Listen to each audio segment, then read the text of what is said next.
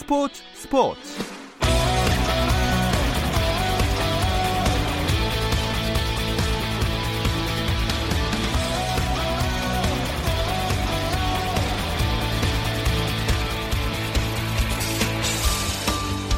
스포츠가 있는 저녁 어떠신가요? 아나운서 김종현입니다. 오늘 하루 스포츠계를 돌아보는 스포츠 타임라인으로 김종현의 스포츠 스포츠 출발합니다.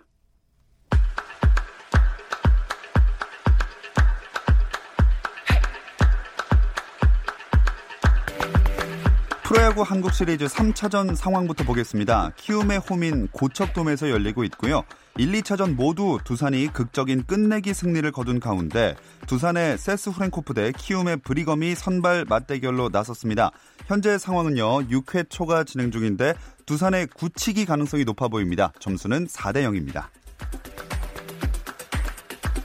한국야구위원회 KBO가 상대 선수를 비하하는 응원으로 구설에 오른 키움 송성문에게 엄중 경고 제재를 했습니다. 한편 키움 구단은 구단 직원이 한국 시리즈 입장권을 인터넷에 재판매한 사실이 확인돼 공식 사과했습니다. 키움 구단은 KBO 사무국이 후원사와 구단 임직원 등에게 선 판매하는 입장권을 구단 직원이 지인에게 양도한 뒤 해당 지인이 이 입장권을 인터넷에 다시 팔아 발생한 문제라고 해명했습니다.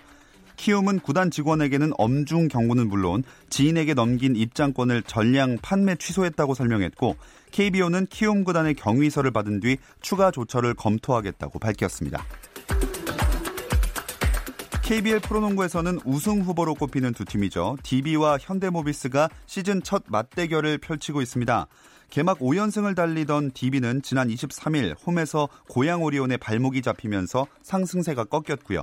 현대모비스는 개막 3연패 후 3연승을 달리면서 팀 컨디션을 회복한 상태라 이 승부에 대한 관심이 높은 상황입니다. 현재 경기는 4쿼터 원주 DB가 69대 61로 8점 앞서 있습니다. 프로배구 V리그도 남자부 한 경기가 열리고 있습니다. 자, OK저축은행 대 대한항공의 경기에 아 경기가 종료가 됐는데요. OK저축은행이 세트 스코어 3대 0으로 승리를 가져갔습니다. 국내 유일의 미국 여자 프로골프 투어 정규 대회인 BMW 레이디스 챔피언십 2라운드에서 재미교포 대니얼 강이 중간 합계 10언더파로 단독 선두에 올랐습니다. 나희원과 이승현이 선두에 한타 뒤진 공동 2위권을 형성했고 시즌 5승을 노리는 세계 랭킹 1위 고진영은 세타를 줄여 합계 8언더파 공동 4위에 자리했습니다.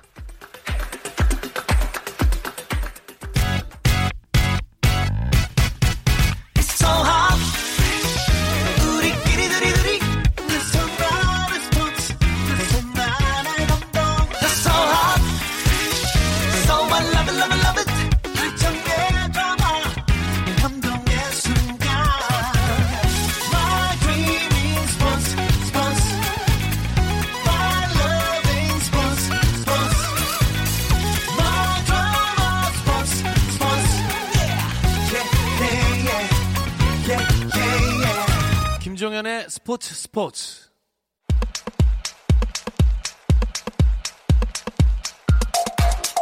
국내 축구 이야기 축구장 가는 길 시작하겠습니다. 함께한 두 분 소개해드릴게요. 류청 축구 전문 기자, 스포츠조선의 박찬준 기자 나오셨습니다. 안녕하세요. 안녕하세요. 네, 어, K리그1 파이널 라운드가 생각했던 것보다 재밌게 흘러가던데요. 네, 일단 34라운드를 시작을 했는데요. 어, 처음부터 좀 불꽃이 많이 튀겼고, 아, 사실 뭐 상위권에서는 파이널 그 윗, 윗선에서는 한 경기 한 경기가 우승 경쟁으로 네. 벌어지고 네. 아시아 챔피언스리그 결정권도 걸려 있고요. 또 아래에서는 지금 강등 경쟁, 그러니까 승강 경쟁을 어, 세 팀이 하고 있기 때문에 확실히 주목을 받는 경기가 많았는데 아, 뭐 첫 경기부터 상당히 결과가 아, 재밌게 났습니다. 자, 이 파이널 라운드 첫 경기를 치르고 나서 사실 순위가 어떻게 변했나가 가장 궁금하거든요. 어땠나요? 네, 이제 파이널 A, 그러니까 1등부터 6위까지죠. 선두는 울산이고요. 승점 72점. 2위는 전북입니다. 승점 71점. 두 팀 사이의 승점 차가 1점밖에 되지 않기 때문에 남은 경기 동안 재밌는 양상이 벌어질 것 같고요.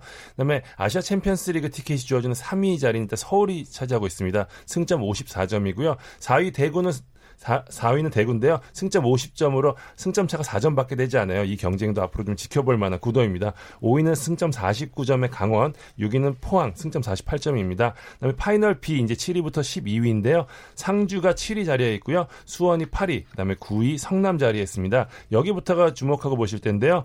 인경제라고 불리는 이제 강등권 싸움 펼치는 팀인데요. 10위 인천이 승점 29점, 11위 경남이 승점 28점, 12위 최하위 제주가 승점 23점입니다.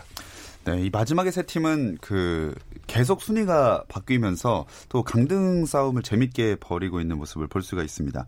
두 분은 어떤 경기에 가장 눈길이 가셨나요? 어, 저는 아무래도 울산과 이제 대구의 경기가 좀 주목이 됐어요. 사실 울산이 지난 시즌부터 어, 중요한 경기에서 아쉬움을 보였었거든요. 네. 33라운드 스플릿 전까지는 전북을 제치고 승점 1점 차로 제치고 1위를 유지했었는데 아, 사실 첫 경기에서 대구에게 비기거나 진다면 예. 다시 그 순위가 뒤집어지면서 아 역시 전북이 뒷심이 더 강한가 음. 뭐 이런 모습이 나올 수 있었는데 어 사실 경기가 대구랑 했는데 1대1로 거의 마지막까지 갔습니다. 어. 그래서 아 또 전북은 당시에 이제 포항을 3대 0으로 이기고 있었기 때문에 1위가 바뀌나 아, 이런 순간에 주민규 선수가 교체로 들어가서 결승골을 넣으면서 네. 울산이 1위를 유지를 했고요. 사실 전북이 이제는 좀 더 급해지면서 우승 경쟁이 좀 더 치열하게 음. 전개되도록 어, 그림 나, 그림이 나왔습니다. 네.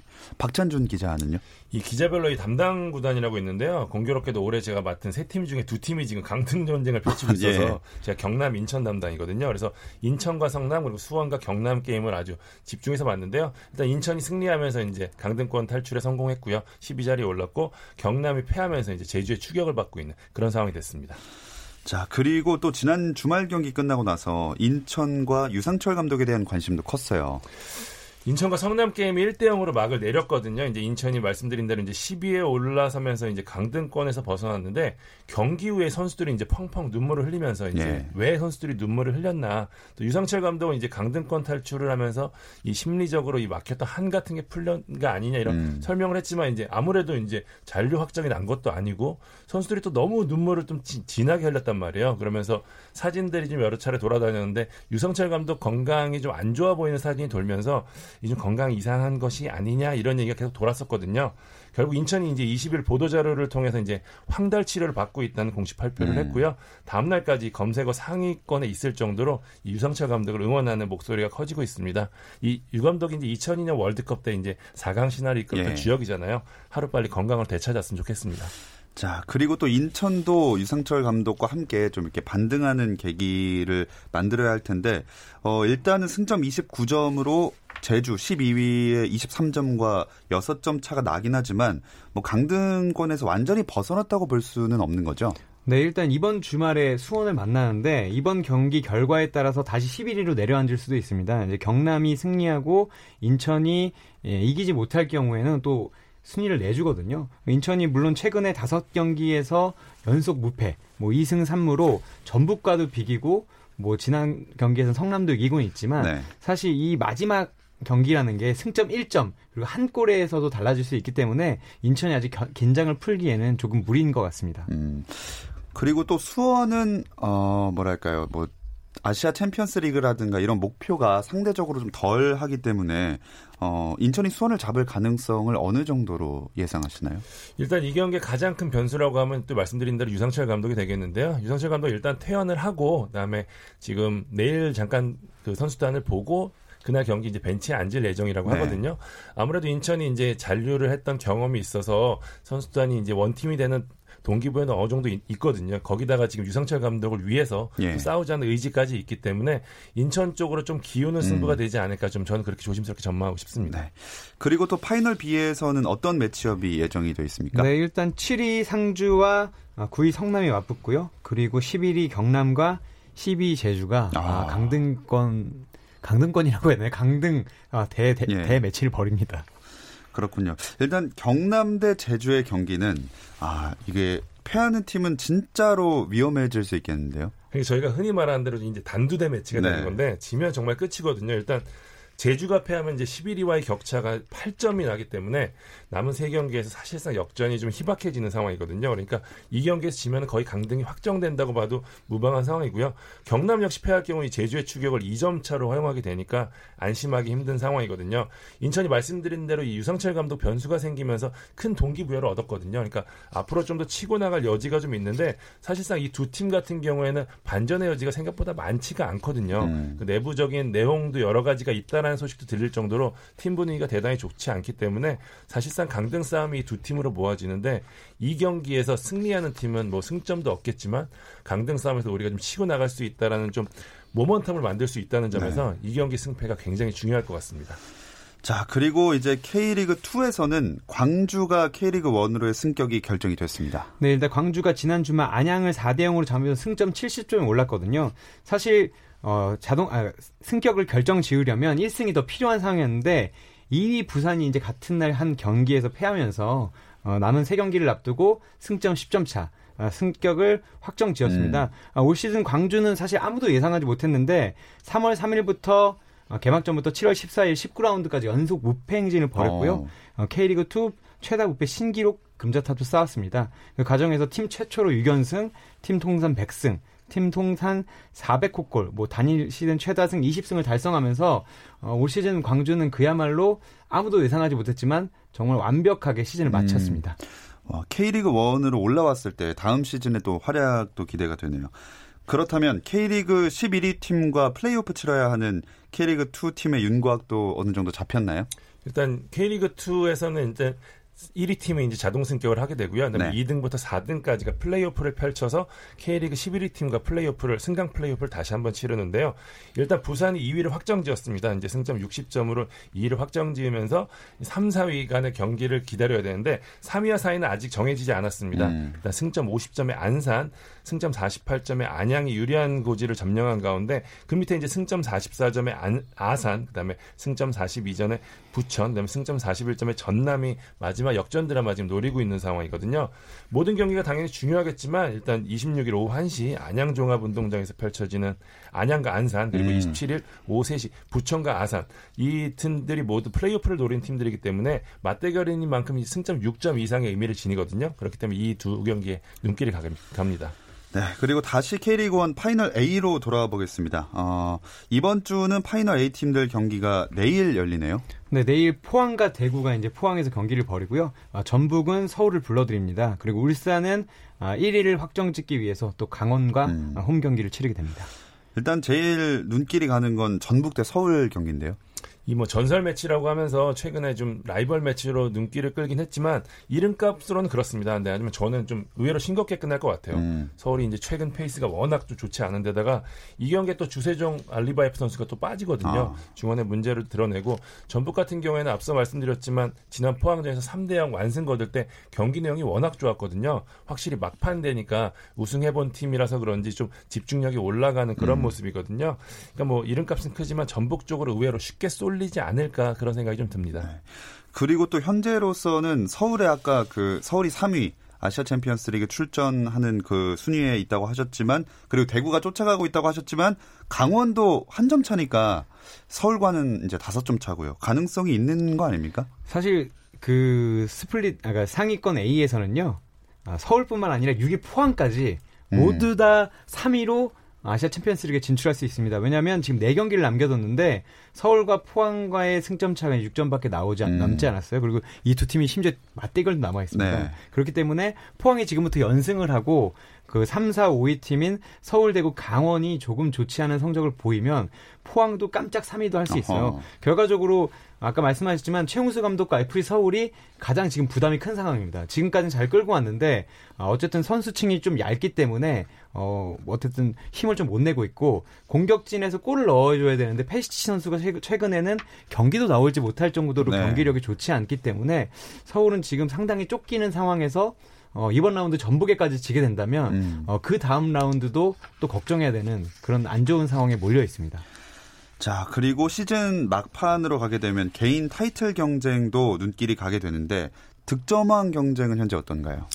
일단 수원의 이 타가트 선수가 중반에 굉장히 치고 나가면서 무난히 득점왕을 차지할 것으로 보였거든요. 근데 타가트 선수가 이제 부상이 겹치면서 막판에 좀 기류가 바뀌고 있는데요. 울산의 주니어 그리고 인천의 무고사가 무섭게 치고 올라오면서 이제 대접전 양상 펼치고 있거든요. 타가트가 17골로 현재 선두 달리고 있고요. 주니어가 16골, 무고사가 14골 이렇게 좀돼 있는데 이 세 선수들이 스트라이커인데다가 이제 몰아치기에 능한 선수들이기 때문에 네. 막판에 또 어떤 변수가 작용할지 또 이 타이틀 향방이 정해 쉽게 정해지지 않을 것 같아요.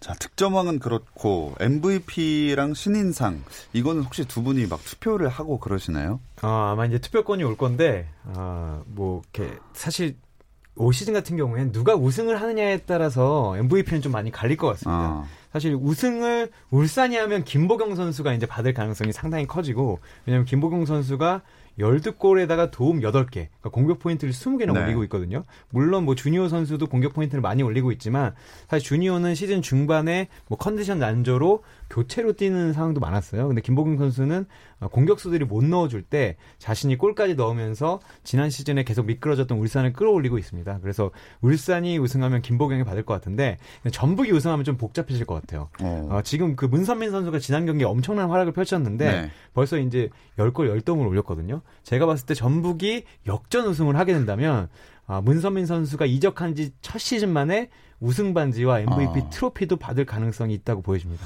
네, 또 문선민 선수는 현재 최다 도움도 리그에서 기록을 네. 하고 있네요. 신인상은 그럼 어떤가요? 일단 뭐 어, 2파전 구도인데요. 이제 지금 부상으로 쓰러져 있지만 기록상으로는 올- 강원의 김지현 선수가 굉장히 좋거든요.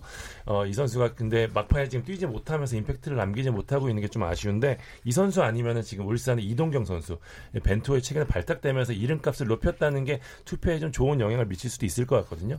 김지현 선수와 이동경 선수 사이에서 어, 영플레이어상이 결정될 것으로 보입니다. 네, 제가 어 물어보진 않겠습니다. 하지만 투표권이 있다면 딱 마음속에 정하셨나요? 후보를? 저는 정했어요. 아. 네. 아, 저는 그 심지가 붙지 못해서 우승하는 팀에 갈 투표할 때가 생각입니다. 네.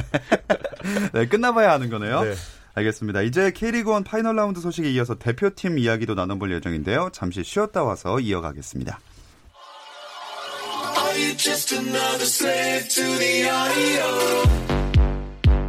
국내 유일 스포츠 매거진 라디오 김종현의 스포츠 스포츠 금요일 밤의 축구 이야기 축구장 가는 길 듣고 계시고요. 스포츠조선의 박찬준 기자, 류청 축구 전문 기자와 함께하고 있습니다. 아, 이 소식이 참 많은 팬들을 설레게 했는데 남자 대표팀이 브라질과 친선 경기를 갖는다는 발표가 나왔어요. 뭐 이미 언론 보도를 통해서 미리 알려졌었는데요. 브라질 축구협회는 미리 발표를 했고요. 대한축구협회도 이제 공식 발표를 했습니다. 이 파울로 벤투 감독 부임 후 가장 강한 상대를 만나는데요. 11월 19일 아랍에미리트 이 아부다비에서 세계 최강 브라질과 친선 경기를 치릅니다. 이제 14일 레바논에서 월드컵 2차 예선 원정 4차전을 치르고요. 곧바로 아랍에미리트로 이동해서 경기를 할 예정입니다. 근데 이 경기가 그 최초로 브라질 축구협회 초청받아서 진행된다는 점이 많이 부각이 되던데 이게 이례적인 일인 건가요? 뭐 사실 초청받았다는 그 자체가 이례적이라고 얘기할 수도 있고 없을 수도 있을 것 같아요. 왜냐하면 한국이 브라질과 역대 다섯 번을 만났는데 네. 아이 모두가 이제 우리가 이제 브라질에게 경기를 좀 해달라. 음. 아, 특히 이제 한국에 와서 해달라. 아니면 뭐 유럽에 어디서 만나자. 뭐 이런 식으로 아, 우리가 좀 구애를 했었는데 아, 브라질이 어쨌든 UAE에 와, 온 김에 부를 수 있는 나라 중에 한국이 가장 좋다고 생각한 거는 뭐 한국 축구 위상이 올라갈 수 있다라는 점도 있지만 사실 이제 뭐 많은 분들이 아시듯이 유럽에서는 네. 유로 예선과 그리고 유럽 뭐 네이션스 컵이 있으면서 유럽 내를 벗어나는 나라들이 많이 없어졌어요. 예전처럼 예전 같으면 경기가 없으면 중동으로도 많이 날아오고 음. 그랬는데 제가 봤을 때는 그 당시에 이제 아시아권에 머무는 팀 중에서는 한국이 가장 나았던 것 같습니다. 그리고 한국과 어쨌든 간에 브라질이 최근에도 네이마르 선수가 왔을 때 네. 경기를 해본 적이 있었기 때문에 브라질 쪽에서는 뭐 명분과 실리를 모두 잡고 한국은 또 브라질 초청해줬다. 아, 이런 또 명분을 얻을 수 있는 좋은 경기인 것 같습니다. 네, 저도 네이션스 리그 처음 시작할 때는 아 너무 보- 본인들끼리만 하는 거 아니야라고 생각했는데 또 이런 식으로 약간 이득으로 작용을 하게 됐네요. 근데 중립 지역에서 치러지는 경기잖아요. 어, 브라질의 최정예 멤버가 출전을 할까요? 당연히 그럴 것 같습니다. 이제 한국전을 앞두고 이제 4일 전에 열리는 15일 사우디아라비아에서 아르헨티나와 경기를 치르거든요.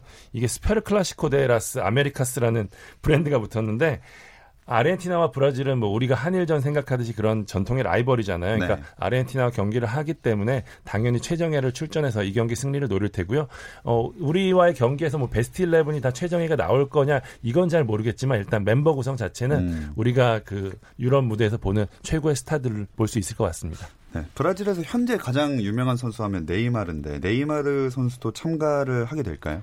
어, 일단 네이마르 선수가 지난달 13일 나이지리아의 평가전, 그러니까 네이마르 선수의 100번째 A매치 센츄리 클럽 가입식에서 어, 좋은 활약을 펼치고도 부상을 당했어요. 아하. 부상을 당했기 때문에 당시 이제 한 달 휴식이 필요하다. 네. 라는 결과가 나왔는데 뭐 산술적으로 보면 나올 수 있는 가능성이 있어 보입니다.